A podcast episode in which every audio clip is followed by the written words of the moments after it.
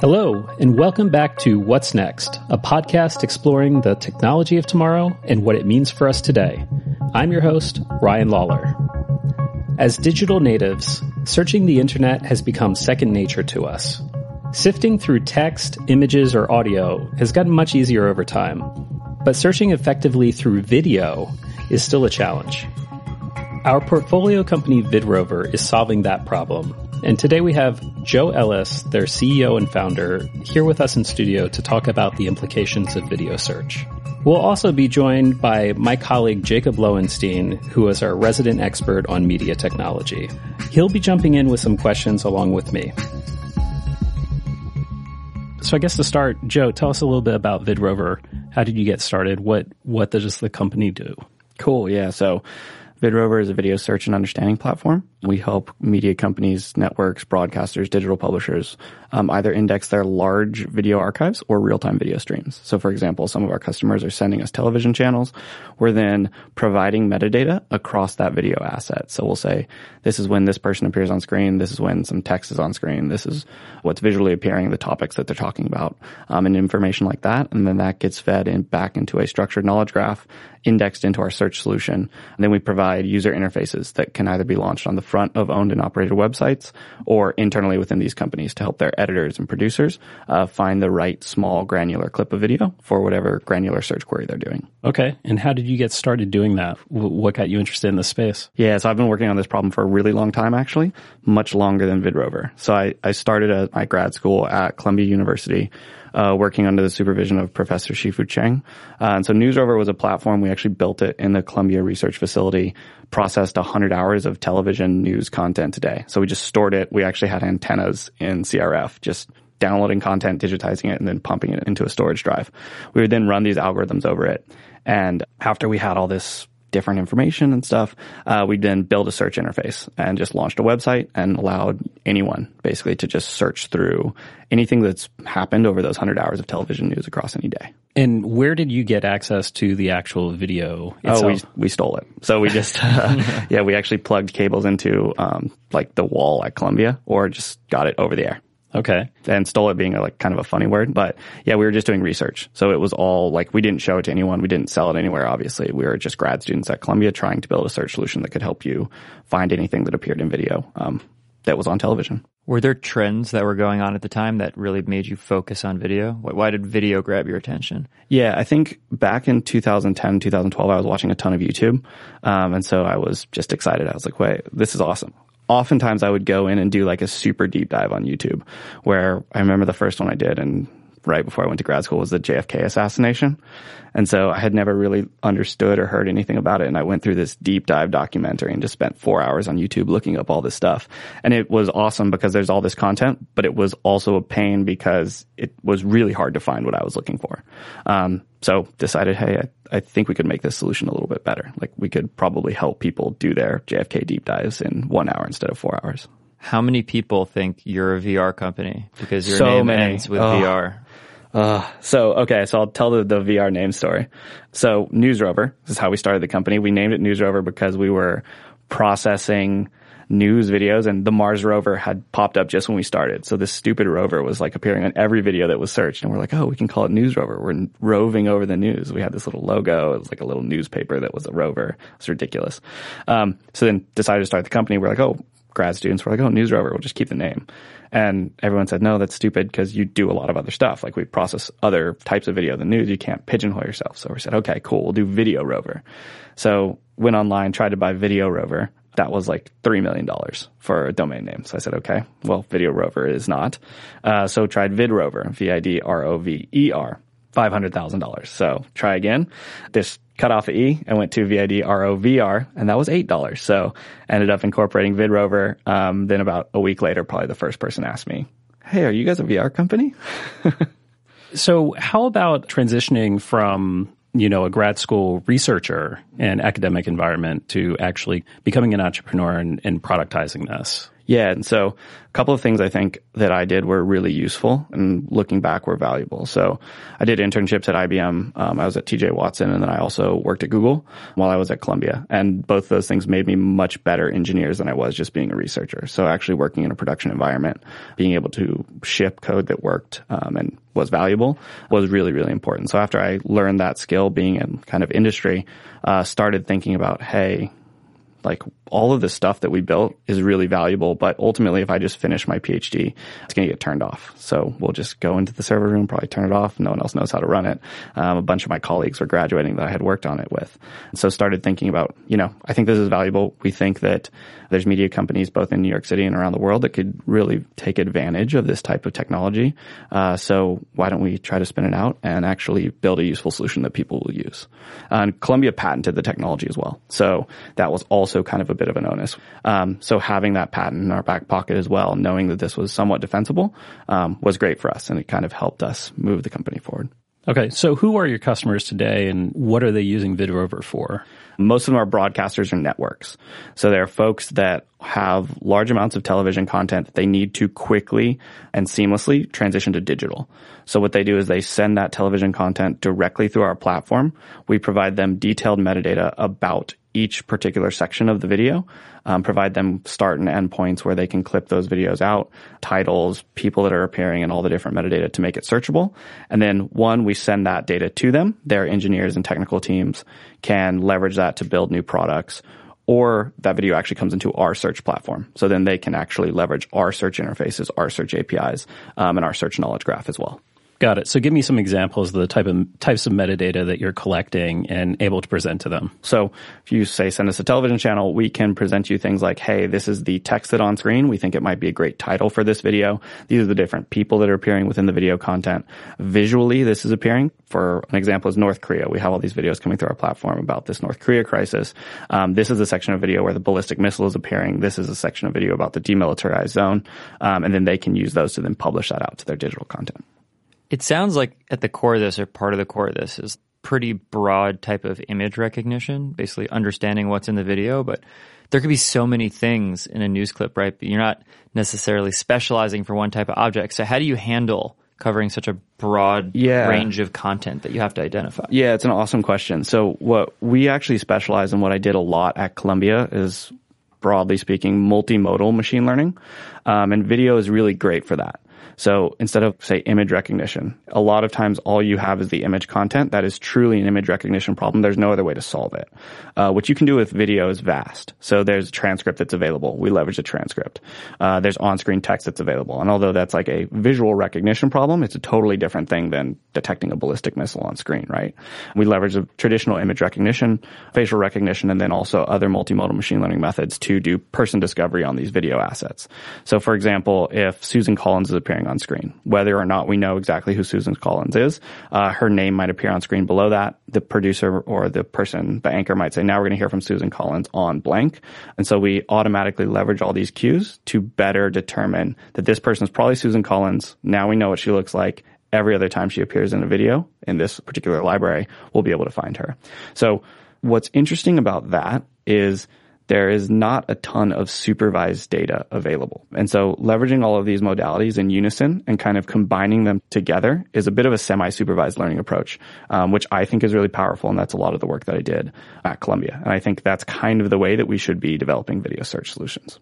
The other really multimodal method that we leverage is automatically assigning hashtags that are appearing across Twitter from the Twitter Firehose onto video content. So we do that by taking a hashtag, taking all of the tweets that are correlated with that hashtag, extracting images, extracting videos, and extracting text content, and then building multimodal representations of each of those things. So say, hey, this is the text representation that we have of this particular hashtag. This is the patterns visually that we think are appearing. Um, and then we apply those over videos within your video archive or real-time streams so that automatically you'll be able to say, okay, I think this video would actually work really well in this particular space on Twitter. So given your approach, what are the alternatives that you're competing against, and how do you convince your customers to go with you versus the alternatives? And that could be both alternatives using machine learning, but also, I don't know, just Yeah. human beings tagging information. So manual is always kind of the baseline alternative that we are competing against. That's what people are doing today. Um, and effectively everyone wants to not do it manually. Things have to work well enough that it takes them less time and it's an efficiency than if they have to go back and correct things. Uh, and so when you talk to customers, that's always kind of the question. They'll be like, oh, we tried this last year. It only got us 60% of the way there. The extra 20% that it took us to correct it actually made it a longer, worse process for us. So we're always working to push the accuracy of either our video clipping or the metadata generation so that we can get to a point where we're delivering an efficiency to the company.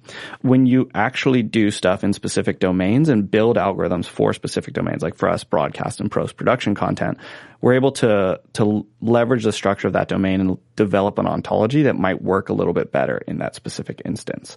So the example I like to give is I'm a big San Diego Padres fan. So anyone listening, they can pity me because we've been terrible the last 10 years. But, uh, like Google Photos, it's an awesome solution. I use it to organize all of the photos in my phone. Then I went to Padres games. I could send them to my friends. Amazing, right? Uh, that's interesting for me as a consumer. But if you are an enterprise user, say the Padres, that type of data is actually not that interesting. Baseball, they know that's all of the photos that they have within their whole repository, right? They need a much more granular ontology. So this is a curveball. This is Tony Gwynn hitting a line drive to left field, that type of information. So based on the structure of the domain, um, you should be building ontologies like that. And so that's what we do. We build domain specific ontologies that work really, really well um, in these these different areas and verticals. And where they wear the camo uniforms, can Vidrovr determine that they're not military, or is, have we Uh, reached we that actually level don't of even know. sophistication? The, the camo is so good on the Padres uniforms, we don't even know they're there. So one of the things that I, I wonder about hearing you talk about this is this idea of of censorship and this idea of recognizing content that companies don't want on their platforms. And I feel like those systems fall down consistently and don't work as well as we would like. So maybe break that down for us. Like what's going wrong and why aren't these systems able to recognize obviously content that might be controversial Yeah, or illegal or Yeah. it's a great question. So I'll talk first as a company how we deal with this, um, and then I'll talk about my personal views on it. So as a company, in many ways, we've kind of punted on this because we go direct to the media companies or the content creators themselves. So we're almost always working with pre-vetted, really strong content. So we don't worry that much about it because people that are giving us stuff know that they like their stuff and they want to make it searchable and want the world to find it. That's what we help them do. It's really, really hard when you're going beyond violence to some contextual level of what is not okay, I guess, to post online or, or what should be censored to figure that out. And the, the reason is a lot of it is outside of the video itself, right? So violence is actually pretty easy to detect. Nudity is easy to detect. There's really good algorithms in these big companies that do that. But contextually, maybe this is during this time, this type of post is very, very not good. So like during the Me Too movement, maybe there's particular posts that are especially more sensitive now than they would have been two years ago and should be removed from some of these sites. But their sensitivity is changing because of the contextual environment that we live in. And that's really hard for algorithms to understand. So as the goals shift in each of these things, the algorithms have to move too. And it's hard to stay ahead of culture. So earlier in the conversation, we were talking about who your customers are, but what have you learned about uh, challenges to adoption from customers who, for whatever reason, don't want to buy your product? I think one thing we've found, uh, this is probably true for most tech startups, but it's really important to have an internal champion and good internal champions we've found tend to be highly technical and have really strong product visions where what we're doing helps them build that out. Other challenges that we have is, like I talked a little bit about before, a lot of people have punted on making their videos available on platform just because they haven't seen a ton of views over the past five to six years. And all of those views are being generated from YouTube or Facebook. That's kind of a catch 22 in many ways for us. Um, one, it's good because there's not a lot of work going in there. So if we can convince people to just, hey, turn it all over to us, we'll make it work for you. Just don't worry about it. It's not really taking over anyone's jobs or anything like that. But at the same time, it's hard to make people think that this is something that will work. This is something that um, can really change the way people interact with our content. I want to key in on that platform discussion a little bit because in addition to all of the different types of video that's being created, whether it's, you know, professional or user generated or whatever, there's also an explosion of platforms. It sounds like you work primarily with broadcast, but then, you know, you've got owned and operated channels, you've got third party channels like YouTube, you've got social channels like Facebook and Snap and all of those. So how do you work across all of those different yeah. ideas? We'll just take YouTube, for example. So what we do is we actually have a direct integration into their platform. So if you're the content owner and you own a YouTube channel, you own all the rights to that content um, within that channel. So then if you give us your account credentials, we'll actually log in, use their APIs to pull all the video assets from that channel down onto our platform, process them, index them, and can provide either metadata back into YouTube to make them more searchable across your YouTube platform or help you launch a YouTube-like search interface on your O&O so that people can actually go to your O&O as well as YouTube to find the videos that you're creating that they love. In terms of um, competition, especially among the big platforms, besides for literally locking you out from accessing those videos or that data, is there anything anyone can do to stop you from training on video data? Can they put anything in the video files? Can they put anything in the frames that disrupt how you Yeah, are able so- to train? A couple of things there. Um, one is the answer is kind of no. If it's available, it's available. But broadly speaking, um, we only work on, say, YouTube with customers that have agreed to integrate, like give us access to the YouTube content because they own the rights to those video files. So then we can pull them in. So you're not scraping the trillions of hours of YouTube content. Uh, to- no, that's, that would be tough. Yeah. okay. um, when I think about that too, I, I think about each of the different types of platforms. There's different types of content that should live on them. So there's YouTube specific content. There's uh, Facebook specific content. Are there things that you're doing to help customers develop the right type of content for the right platform? So this is something that publishers are talking about a ton. There's oftentimes specific teams within each of these companies that do only that platform and they know all the intricacies of the platform, both from a technical perspective and from like a what content works best perspective. Our goal would be to, for companies like this, make your library as malleable as possible. So that all of the people on those teams can all plug into one source and do whatever they want with it super quickly so that you can get the right piece of content into those places at the right time. One of the other subjects that I, I think, or one of the scariest trends in video right now is this idea of deep fakes. Right. So people using technology to create fake videos where uh, someone is represented on someone else's face or they're saying something that they didn't actually say. So are you able to spot or defend against those videos? Like what, what are the technical challenges there? Yeah, so it's a super hard technical problem. We actually have not started tackling it at Vidrovr yet. I know there's some interesting work going on at Columbia looking at um, some of this stuff. So how can you detect these, and is there some level of censorship? Um, what's going on there? But yeah, I, it, it's not something that we've looked at, although it's something that I am interested in. I'm, I'm looking forward to seeing like how we are going to be able to combat that type of stuff over the next year to, to two years. And I do know there's there's a lot of research going on around universities about what's the best way to do that. And I was just wondering, can your tool, can Vidrovr be used to enable modification of those videos? So for example, if I know what's in the video, can I make it more easily swap things out? That's an interesting question. So, yes and no. The first most obvious way that that could actually be used would be like on lower thirds and stuff like that. So if there's any text on screen, descrambling it and posting other pieces of text because we have localization boxes on basically everything that comes out of the platform. Uh, so it would be a good first layer put into anything like that. Now I, my head is spinning and I have all these ideas about stuff that I could potentially do. But yeah, so it would be like a good first layer that, that we could feed into something like some type of algorithms like that. Got it. And I'm just because we're kind of hitting on this general topic. So are there, is there anything else that your customers have been like really screaming for, pounding on the door for from Vidrovr, given your core competency? So we talked about uh, specific insights for platforms. Maybe there's fake detection. Anything else on the wish list that you're hearing a lot? So social is one. So we're really happy with this hashtag push because a lot of people are interested in publishing to social and how can we drive as much video views from social as possible. Um, and then the other one is, I'll be honest, we're seeing a lot of traction in search. So when we started pitching this idea a year ago, I will say that platform search was much, much less of an idea. Um, and now it's becoming more important. The other thing that we've heard from folks is GDPR coming in is actually very interesting. So because so many recommendation algorithms are based on user behavior, not necessarily content based algorithms that do this recommendation, there's going to be potentially over the next year to two years much more of a need for that content based recommendation instead of just user based click recommendation because it's unclear um, how data can be tracked and things like that. So that's another area that I think will be providing real value and will be useful for us moving forward. There's a big problem on the measurement side when you're trying to understand whether or not people are talking about your product, whether, you know, an ad is impactful in getting people to talk about your product. It seems like Vidrovr might be able, particularly for, you know, social videos that the average person posts, be able to help solve that problem. Have people been asking you for your help with that?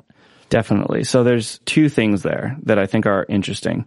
One is if it's micro targeting, I think we would be really helpful for that. So that's actually analyzing a single piece of video content, understanding different sentiment, emotion, the way people are feeling about a particular product, and then making an action off of that. If it's trying to find macro trends around products, I tend to think that just doing text processing is the better way to go. Um, it's much less expensive and you can get a really nice sampling of the distribution just using, say, text or tweets to get the overall sentiment around a product or the overall sentiment of a product in a region. That's probably sufficient. But if you're looking at, say, like a person level or a tweet level, taking into account all the modalities that exist within that tweet leads to a much more accurate um, experience. At that point, it becomes a, a real cost benefit analysis. If we know we have a much higher level of certainty as to how this person feels about a particular product. What action can we take that will offset the cost of running that, which is much more expensive than any text processing? Um, so, what are your thoughts on personalization just in terms of where it is today and how important it is? Yeah, so this is a complicated question.